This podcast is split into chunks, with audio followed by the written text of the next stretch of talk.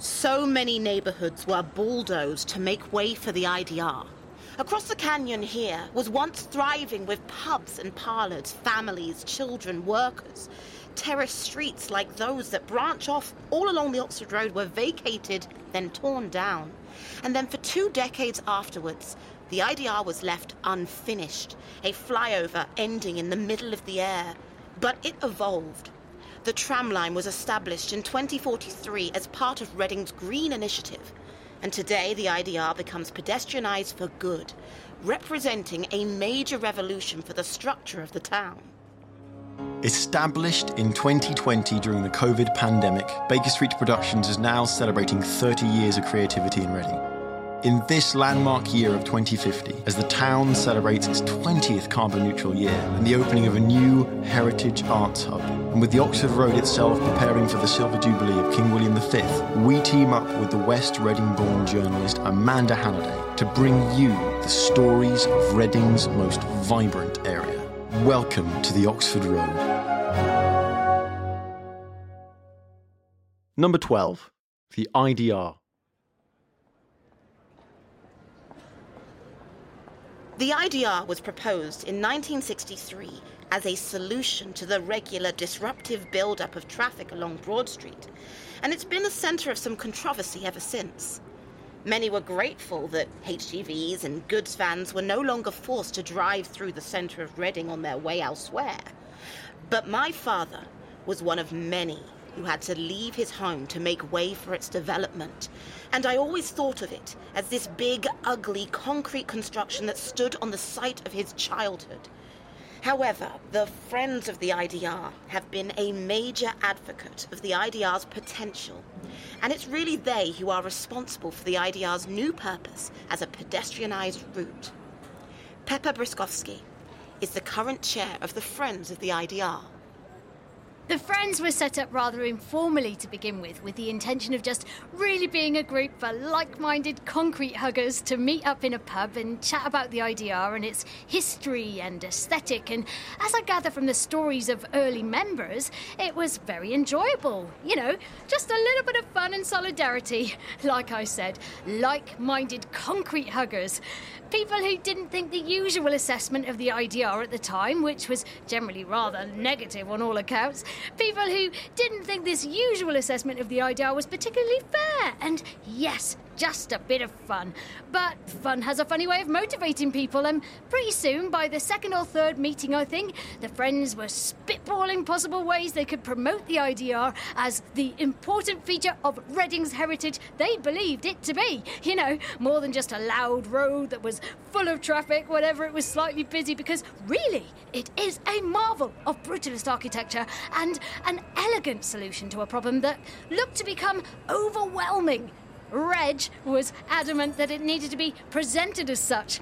Reg Vastern King, this is our founder. He was a marvellous man, always very excitable, with lots of ideas about how the Friends of the IDR could alter the Ring Road's reputation.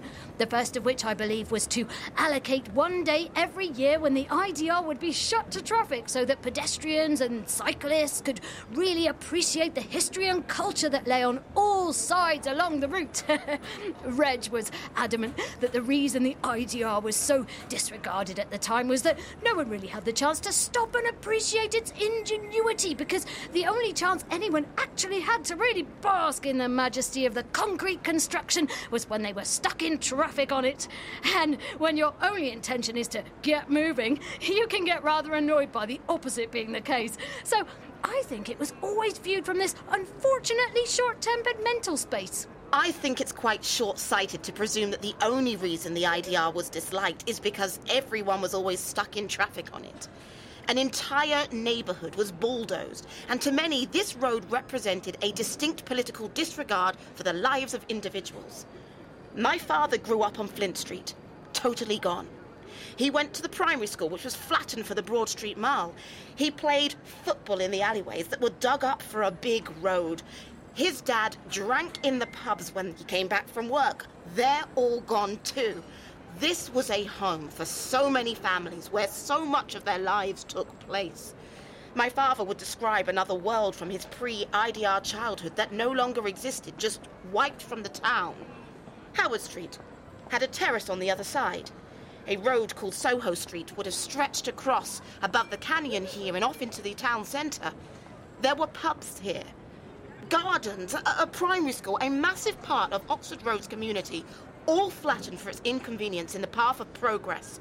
Memories are always connected to a place. Uh, but, but, but, but that's all part of why we, at the Friends of the IDR, consider it such an important aspect of the town. Because people's homes were destroyed. Precisely that, because the IDR is so immensely important for understanding Reading in the context of Britain's post war optimism and the countrywide restructuring that gripped us at the time.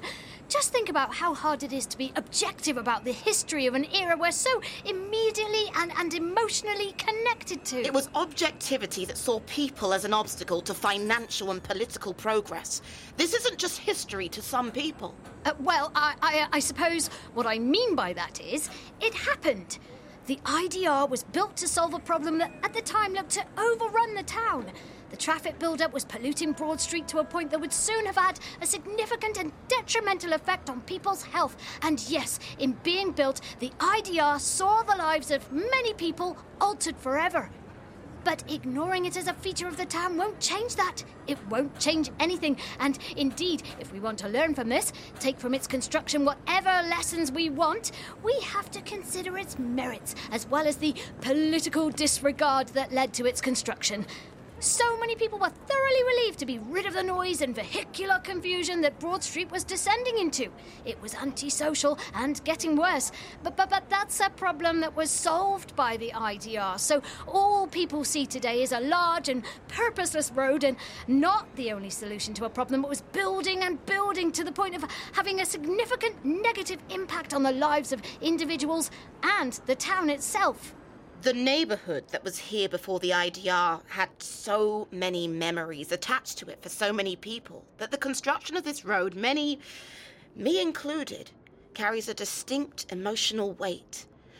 But even I find myself admitting the importance of historical context when compared with the present. The route of this road goes right through the heart of Reading's culture and heritage. You take in the Huntley Wharf, the, the Thames Quarter, the Minster Quarter.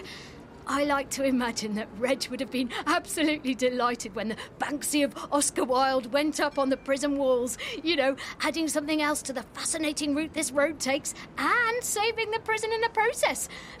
but the idea for the IDR's pedestrianisation began as a result of this, really. It was an idea that was supposed to garner appreciation for the IDR from the more adverse public when Reg realised, with the formation of the Friends of the IDR, quite how many people actually felt the same way as he did, how many people also harboured this great respect for Reading's Ring Road, he felt spurred into action. So, in May 2034, we campaigned and fundraising, got the IDR close to vehicles for a whole weekend, and, and people began to realise how special and how unique the road actually is. And when they installed the tram lines, Reg was overjoyed. we all were. I remember the moment we found out about it. Everyone thought the Friends liked the IDR for its function as a traffic route. But it was more than that to Reg, you know.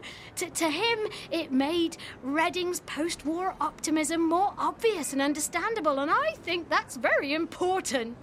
Now it's a wonderful walking route, and the only one like it in England, too, with almost 800 trees planted along it, and there are no more cars, which means no more pollution, and that's always something to strive for. The IDR's construction solved a problem that we rarely encounter today. And yet, the only thing we seem to recall is the entire neighbourhood that was displaced for it.